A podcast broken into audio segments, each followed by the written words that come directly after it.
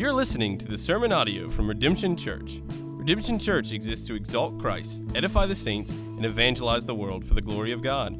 For more information on Redemption Church, just go to redemption.church.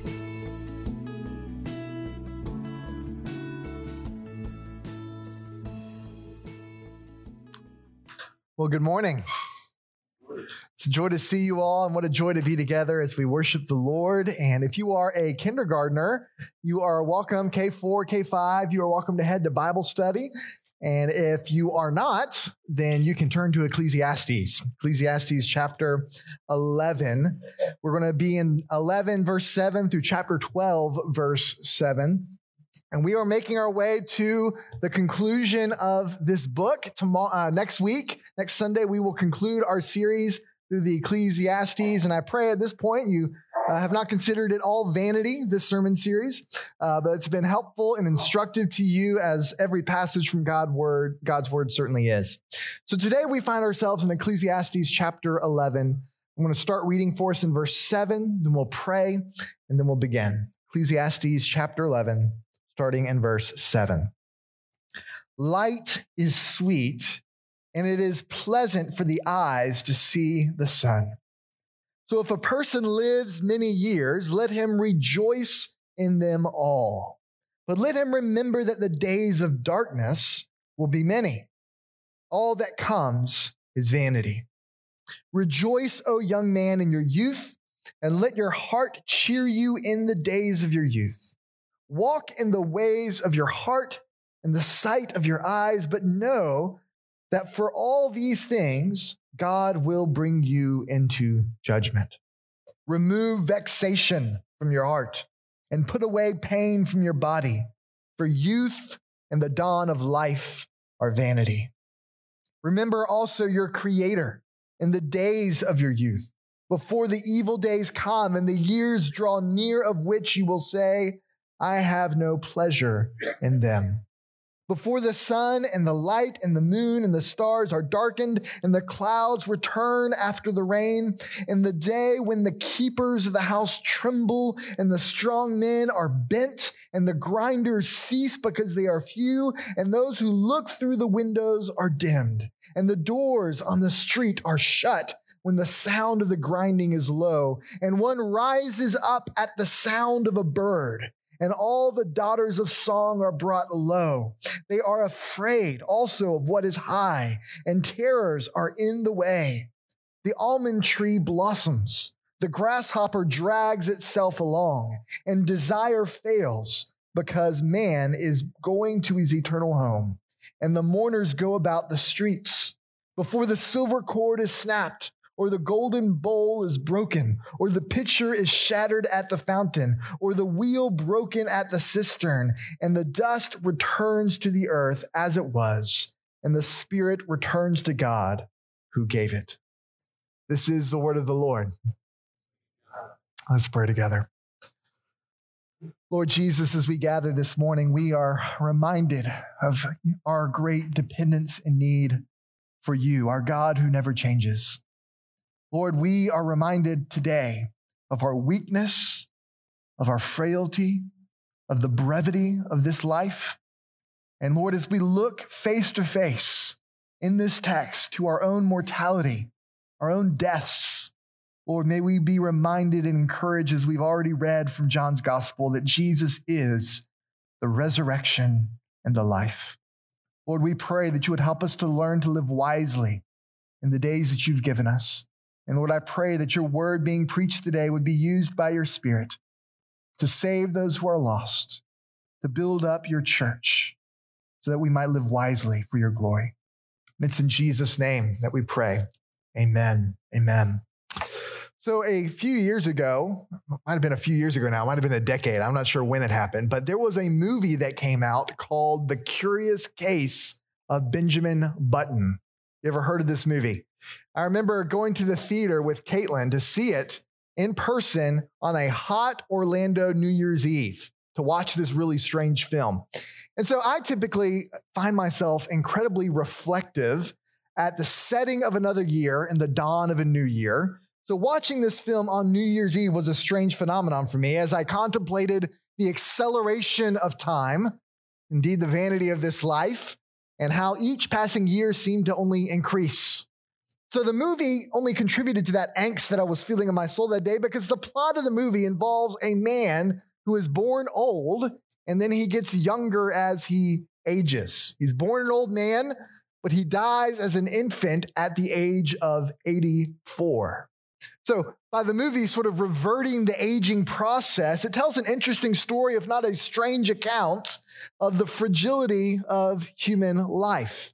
Indeed, part of the theme of the movie is that we are just as helpless as we come into the world than as we go out of the world.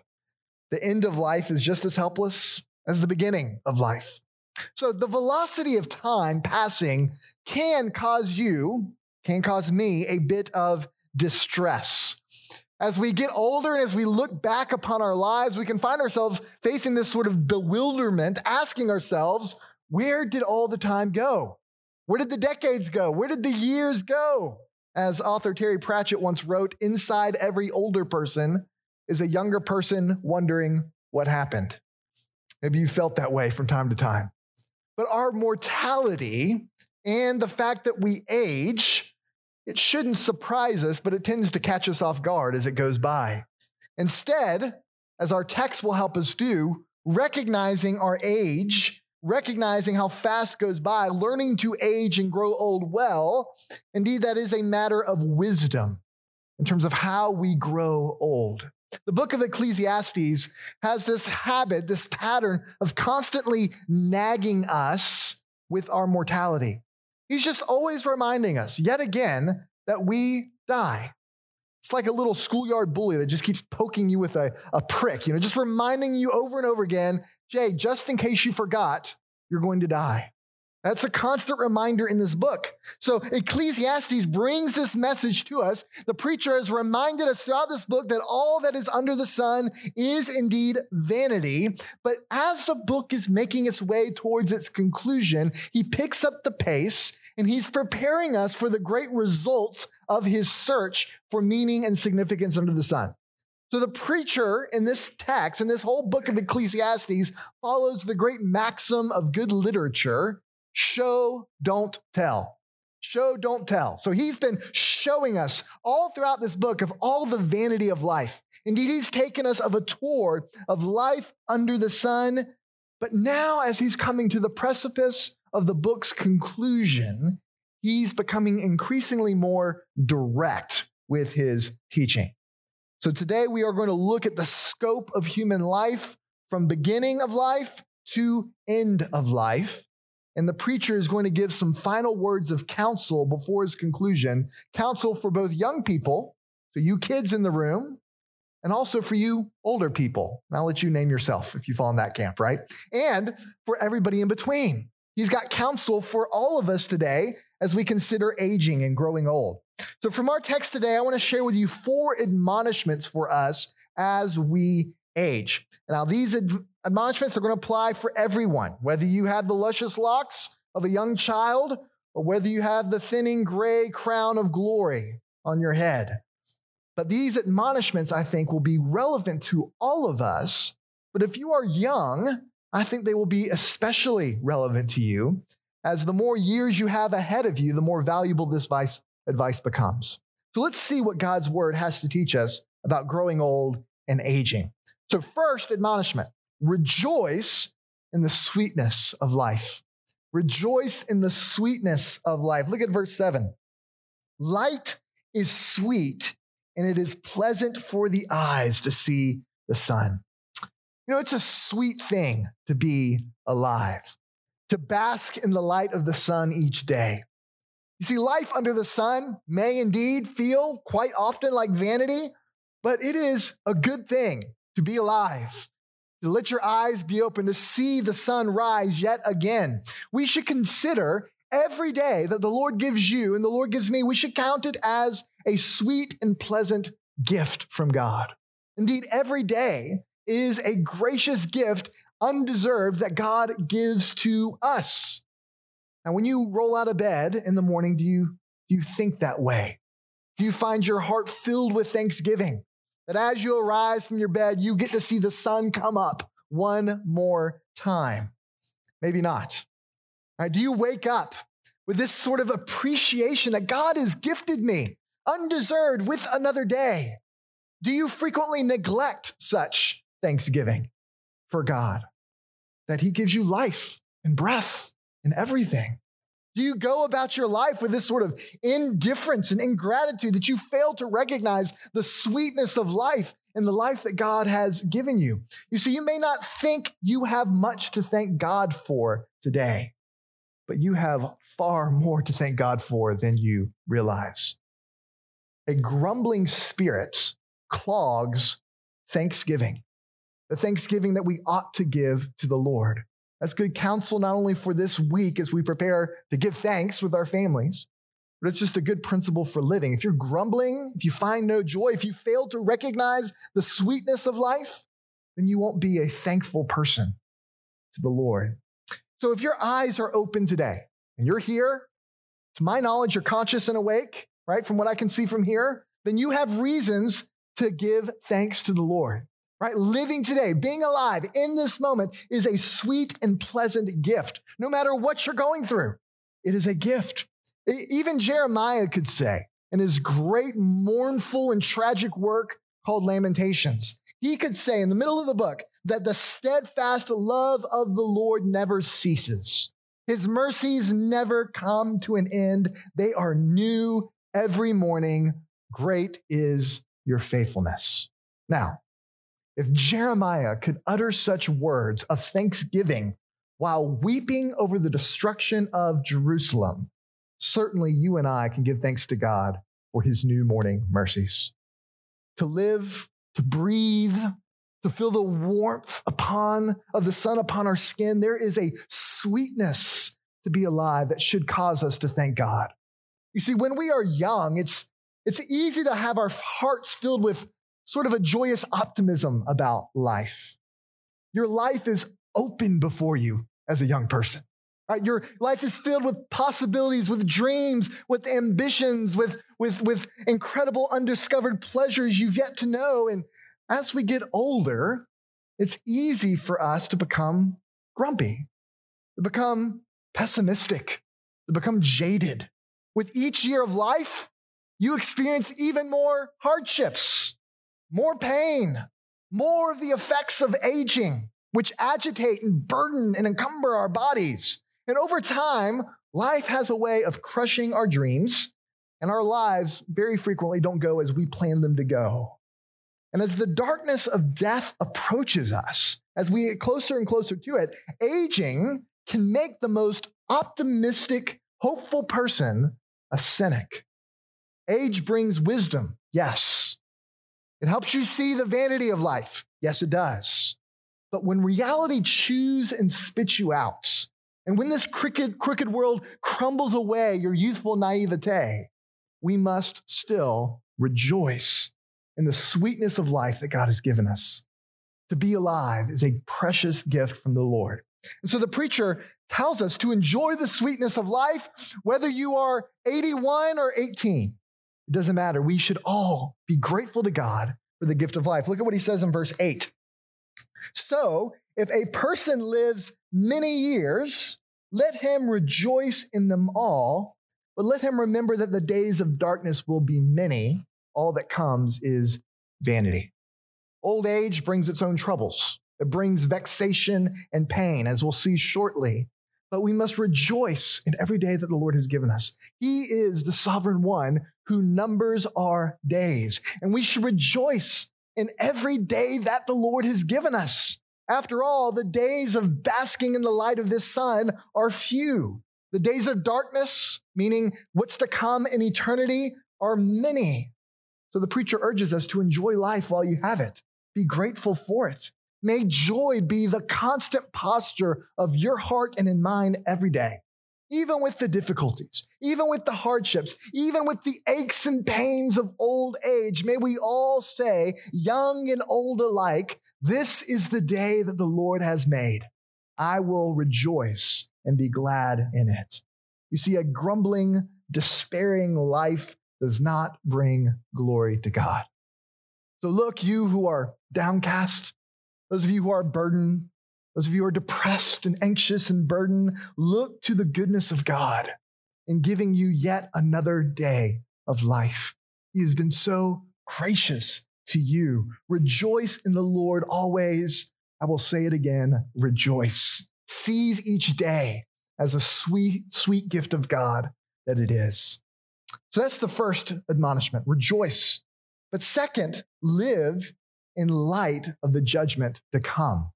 Live in light of the judgment of, to come. If you want to age well, you need to remember eternity. Joy, as we've already mentioned, it tends to come a little bit easier to those of us who are more youthful. We often call those young days our glory days for a reason. We are in peak physical health. We are in peak appearance. And we live with the world as our oyster ready to crack open at our command, right? As I read about this sort of youthfulness, I, I picture those great college days, right? Where you stay up late in the night playing ultimate frisbee with your friends, running around, dripping in sweat, and then going to Waffle House at 3 a.m. and plowing down some waffles. You just think that sort of season of life. That's, that's what I imagine the preacher has in mind as he gives us verse 9. Those young people who are young and wild and free. Look at what he says in verse 9 Rejoice, O young man in your youth, and let your heart cheer you in the days of your youth. Walk in the ways of your heart in the sight of your eyes. Now, the preacher tells us to enjoy life. If you're young and youthful, enjoy the days of your youth. Enjoy while you have it that strong back. Enjoy that high metabolism. Enjoy that boundless energy that you seem to have. Rejoice in the season of youthfulness, even as you realize that that season is not one that lasts forever. So while the preacher urges the young to enjoy life, he tells us to enjoy responsibly. That's important. Look at verse 9. He says, But know that for all these things, God will bring you into judgment. Fascinating. The preacher isn't promoting this sort of carnal hedonism here. Indeed, youthfulness has a tendency to lead to selfish indulgence and to selfishness. The instructions of walk in the ways of your heart in the side of your eyes, that sounds like the sort of advice you might hear on social media today. All right? Walk in the ways of your heart. Your eyes see something, enjoy it. If it feels good, do it. Enjoy it while you're young. Those are the sorts of advice we hear all the time. And such advice can lead people to drunkenness, to drugs, to sexual sin, and to countless other sins of the flesh. So if you are young, you need to hear not just the first part of verse 9, but you need to hear the second part of verse 9. You will stand before God's judgment and how you walk in the ways in the sight of your eyes. Wisdom comes from recognizing that your choices, even while young, do bring eternal consequences the Lord will hold you accountable for how and the manner in which you live your life. So enjoy life. Live it to the fullest. Enjoy all the pleasures of youthfulness, but do so by following God's word. Indeed, the preacher is setting up the tee for the conclusion of the book to fear God and to keep his commandments. So the preacher says, enjoy life, relish the sweetness of your youth, do whatever your heart desires, but make sure that those desires are checked by God's word. You see, particularly those of you young, I think you need to hear this. You, old folks need to hear it too, right? God's word isn't a killjoy to your pleasure, but it protects us with wisdom so that the consequences of sin don't wreak havoc, wreak havoc upon our lives, both in the present and in the life to come. God's word is good and profitable and instructive. Live your life by it. We will all one day, young and old alike, stand before God and give an account to our lives, the decisions we made.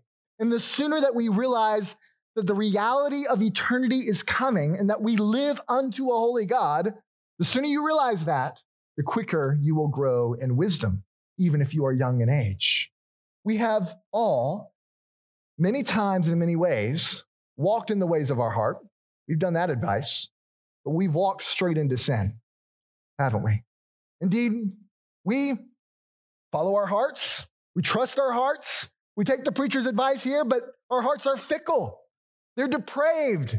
They're easily duped and deceived. And so before the judgment seat of God, there is no one righteous, no, not one, the apostle would say. Before a holy and just judge, we need an advocate. We need Christ Jesus, the righteous, because only Jesus can pay the penalty for our sin. Only He can justify us before the judge of heaven and earth. Only Jesus can recreate our wayward, sinful hearts and make us new creations by His glory. So, for those of you who are young, I pray that you realize today your need for Jesus. And if you can realize that while you're young, praise be to God. The sooner you recognize the majesty and your need for Christ, the better.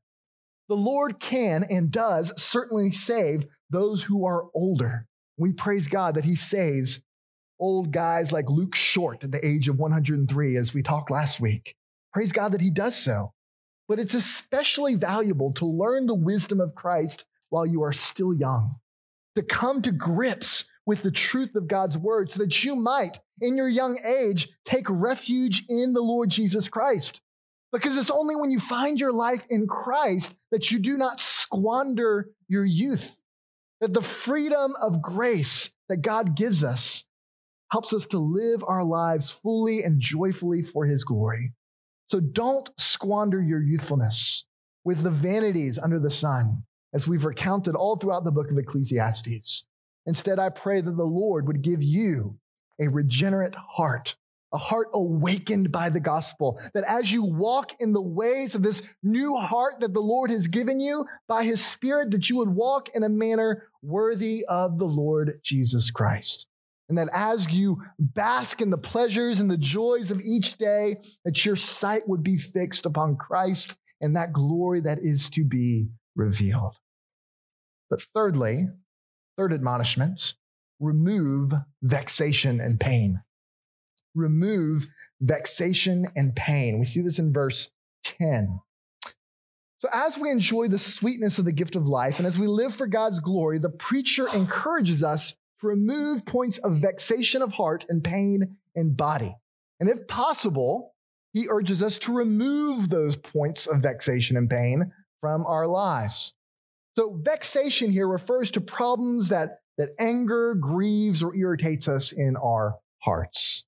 With life in a fallen and crooked world, there are plenty of circumstances that can vex you and keep you up at night. Pain refers to that sort of breakdown of the body, often due to old age and the besetting struggles of living life in the flesh in this fallen world. So, as we have opportunity, the preacher says, remove those sources of pain and stress from your life. Perhaps if your job is causing you a great deal of vexation, Maybe you start looking for another job and you look for a job and a career that gives you a healthier rhythm of life and family and church. Perhaps that means that if your body is aching and you're filled with pain, that you thank the Lord for common grace and grab a bottle of Tylenol and take it to remove the, the pain from your body. See, we can't remove every vexation and pain. The preacher doesn't say we can. We shouldn't adopt this mindset, though, of just grin and bear it that God wants me to be miserable and painful and stressed. You see, if we can, if we can, we should make changes to our lives to remove that sort of vexation and pain. So, particularly when it comes to pain, we should really do thank the Lord for that common grace called modern pharmaceuticals that help us to address pain. That if you can't alleviate these things, the preacher says, do so.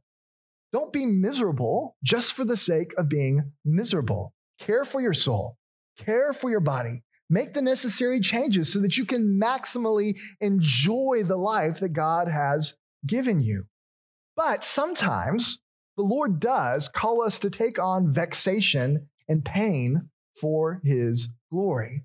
The Apostle Paul had a life that was both vexing and painful, didn't he? He writes of the, the daily pressures of his anxiety for all the churches. And yet he didn't quit his mission because he was stressed out by his job, uh, did he? He also regularly endured beatings and lashes and pain for his missionary efforts by persecution. But yet he didn't call it and go home to Jerusalem because he was getting hit a few times. You see, obedience to God sometimes means that we embrace vexation and pain. The goal of our lives is not to be comfortable. We should live every day for the glory of the Lord, but yet we should employ common sense to avoid misery whenever possible. In other words, we shouldn't embrace this sort of martyrdom complex where we want to be hurt and in pain just because we can. Don't be miserable just for the sake of being miserable, but be obedient to the Lord.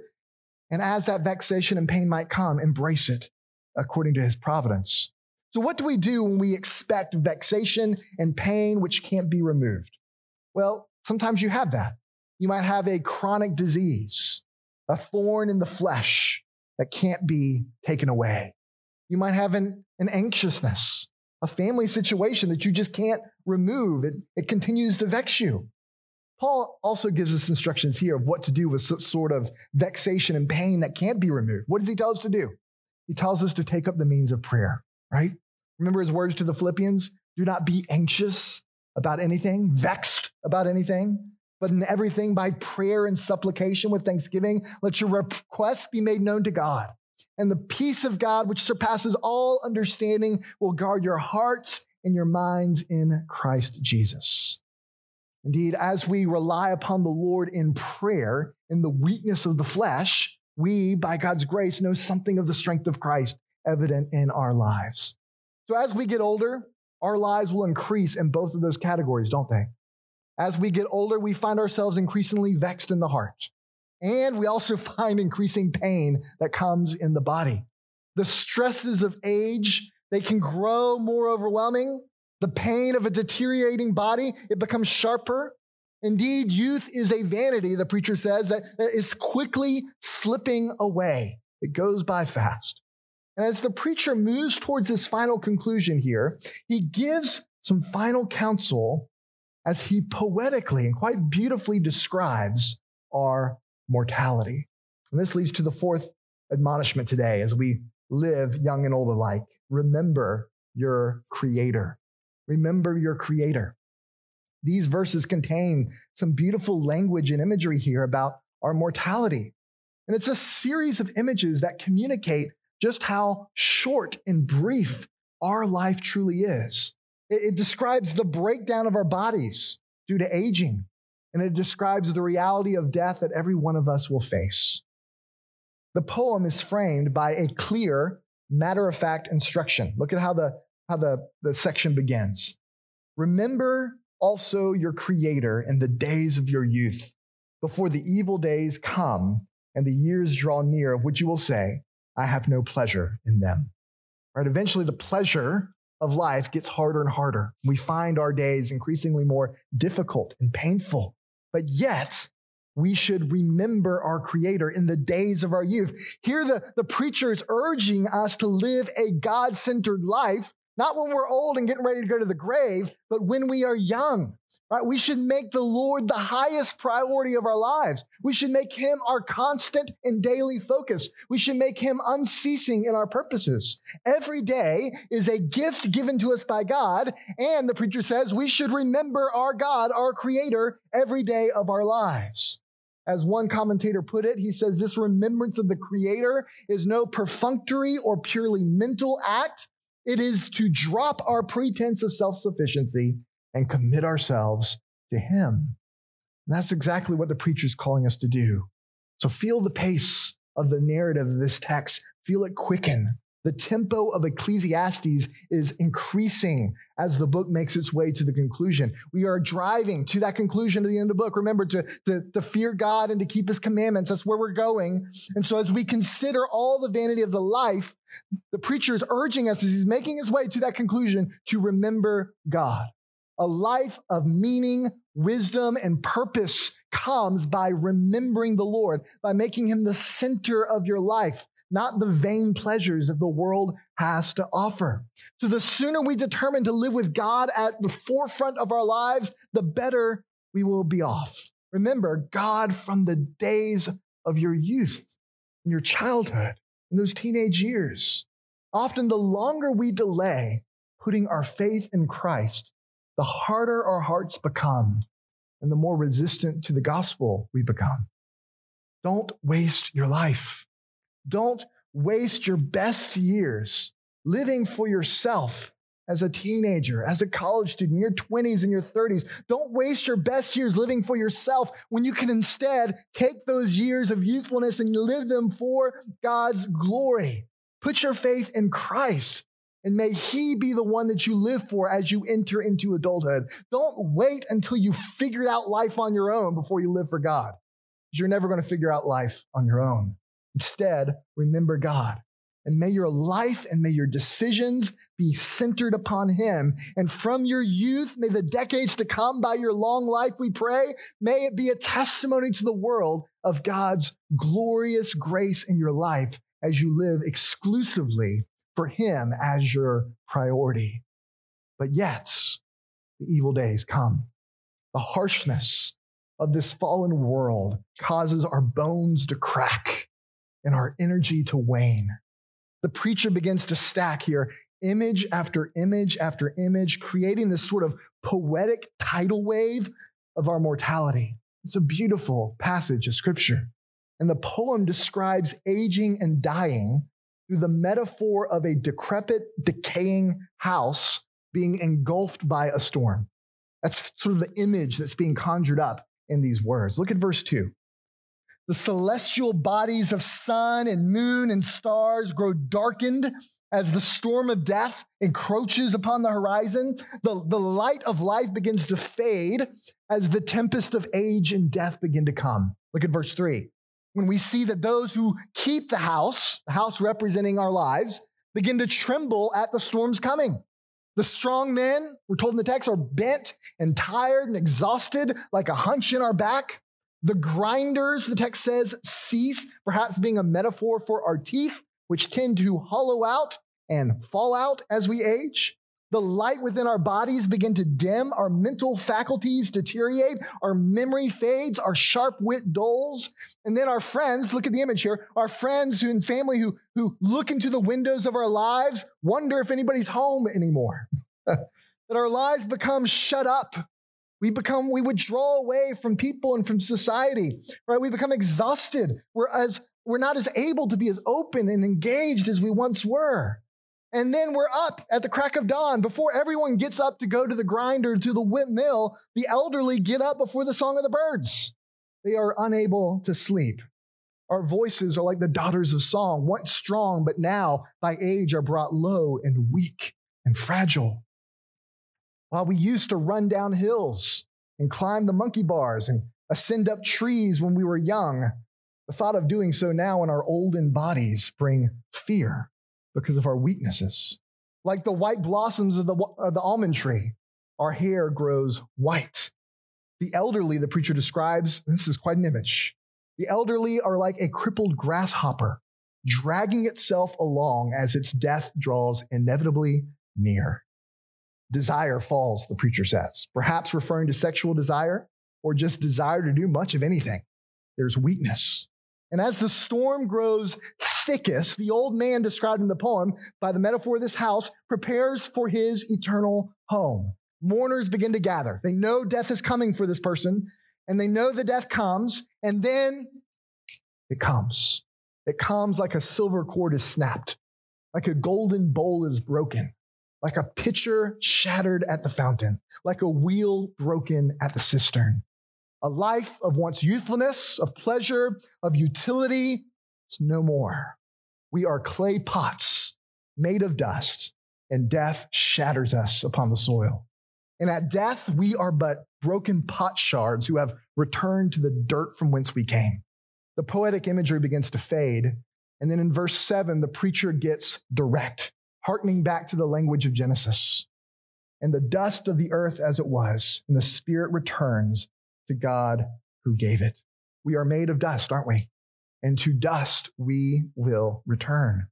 Whether you are young or whether you are old, this picture of death is sobering, isn't it?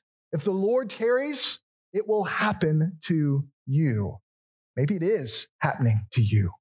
We are all mortal creatures. We grow weaker and more fragile with age, don't we?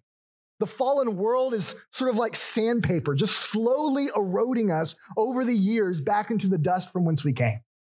Now, picture this for a second, not to discourage you, but if you are an adult in the room today, consider this from this day on, you will grow weaker, not stronger. You are on a declining pattern with age. You will have less energy in the days to come, not more. You will have more bodily pain as you age, not less. You will need more people to help care for, yes, even your basic necessities, not less of them. You see, wisdom demands that we recognize our weakness. We confront this reality of our mortality. It means that we remember our Creator all the days of our youth, particularly as we age. Right now, today, you are dying. Every one of us are. So take a breath right now. Go and do it. Take a breath and realize that you have one less breath before the Lord calls you home. Wisdom embraces that reality. It recognizes it. It doesn't deny it, doesn't minimize it, doesn't ignore it, doesn't pretend like it's not going to happen, but it embraces it. Because the preacher mentions that our bodies die, he also says that our souls will live.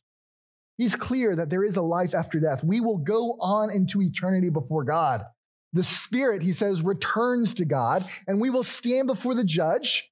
And as we stand before that judge, either we will enter into eternity with God or we will be separated forever from God. And so I urge you to remember God all your days. Live with your hope in Him. Trust in the Lord Jesus, who forgives you of your sins, who can make you right before God. Cling your mind and cling your heart, cling everything about yourself, cling to Jesus, for He alone can give us the courage to die well. Only Christ, only the sure thing of his historical and bodily resurrection, only that will give us the courage to face this death we see described in the text. Remember your Creator. Remember Him to whom you will return while your body decomposes in the grave. Often we fail at doing this, don't we? We fail in remembering our Creator. We grumble about our days. We don't see them as sweet. We grumble, miserable, and we live our lives for ourselves. We are so forgetful. How many days has gone by just this past week where you've give no thought to the Lord? You gave no thought to his word. How frequently do we live this way? And then as we consider the horrors of aging and our bodies declining, our aging can even rob us of our memories, can't they? Have you ever watched someone grow old and die? There's wisdom in watching perhaps a grandparent, maybe a parent. I remember my, my grandfather. He was a drill sergeant in the army. He was a stern, strong, and barrel chested man. And as a drill sergeant in his youthfulness, he could yell in the front yard and you could hear him miles away barking orders and instructions. I mean, he was, he was a drill sergeant. And he would get up, he would run miles every day. He had a strong voice. I remember going to my grandparents' house and he would have Southern gospel playing on the radio and he would sing in a loud, strong, bold baritone voice. But age made that strong man weak.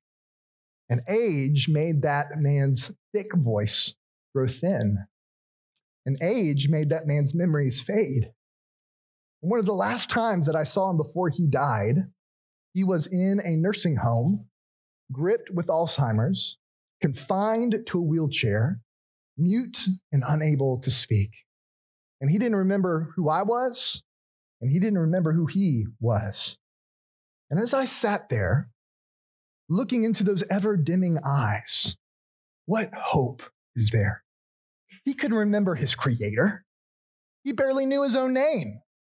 But praise God that our hope is not in our remembrance of him, but his remembrance of us. Indeed, that is our hope. Not that we remember God, that he remembers us. My name is graven on his hand. I will not be plucked out of the hand of Christ, my chief shepherd. And even though age may cause our minds and faculties to fade, so much so that we forget our own name, God will not forget his children at the day of death. After many long, hard years, my grandfather died just a few years ago.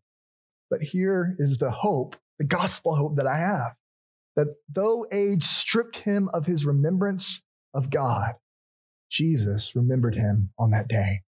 Even in the fragility of old age, God kept his saint secure.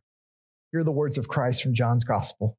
And this is the will of him who sent me, that I should lose nothing of all that he has given me, but raise it up on the last day. For this is the will of my Father, that everyone who looks on the Son and believes in him should have eternal life, and I will raise him up on the last day.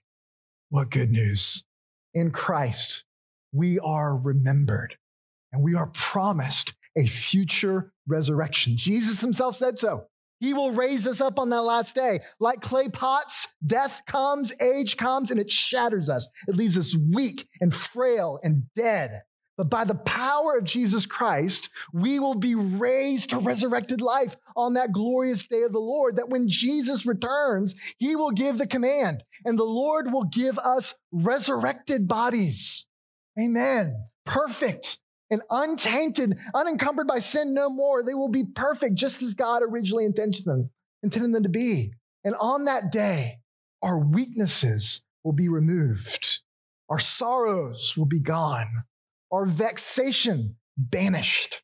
Our memories restored. Our energy renewed. Our voice strengthened. And with full strength and perfect health, and glorious resurrected bodies, we will remember the Lord Jesus Christ and we will praise him forever. Let's pray. Lord Jesus, as we consider your word, Lord, we are humbled, sobered by the reality of sin in this world. Sin that can take the strong youthfulness that we used to possess and causes us to grow weakened and frail. Lord, we are reminded today of the fragile and frailty life that we live. Lord, some of us see the effects of our aging more than others. Lord, I love Redemption Church because it is a people from all across the spectrum of life, young and old, from babies to senior adults. And Lord, there's great wisdom in this room by recognizing the joys of youthfulness, but also the wisdom that comes from age. Would I pray, Lord, that we would live every day, young and old alike, for your glory, that we would remember you, especially in the days of our youth, but particularly as the vexation and pain of old age comes. And would I pray that you, by your Spirit working within us, that you would help us to die courageously, even as our bodies decay and grow weak and grow frail. Would help us to take great comfort in the wonderful truth that even though we strive by your Spirit to remember you day by day, that you remember us. And that the Lord Jesus Christ, by his death and by his resurrection, so promises that those who repent of their sin and put their faith in Jesus will share in that glorious resurrection to come. So, Lord, I pray that you would help us to learn what, to live wisely in our own lives. But Lord, help us to always to look forward in hope to that great day where Christ will cause us to be raised. Lord, we pray that you would work and convict us of sin, however you might convict us. And Father, I pray that everyone here could hope in the coming resurrection of the Lord Jesus Christ. And it's in Jesus' name we pray. Amen. Amen.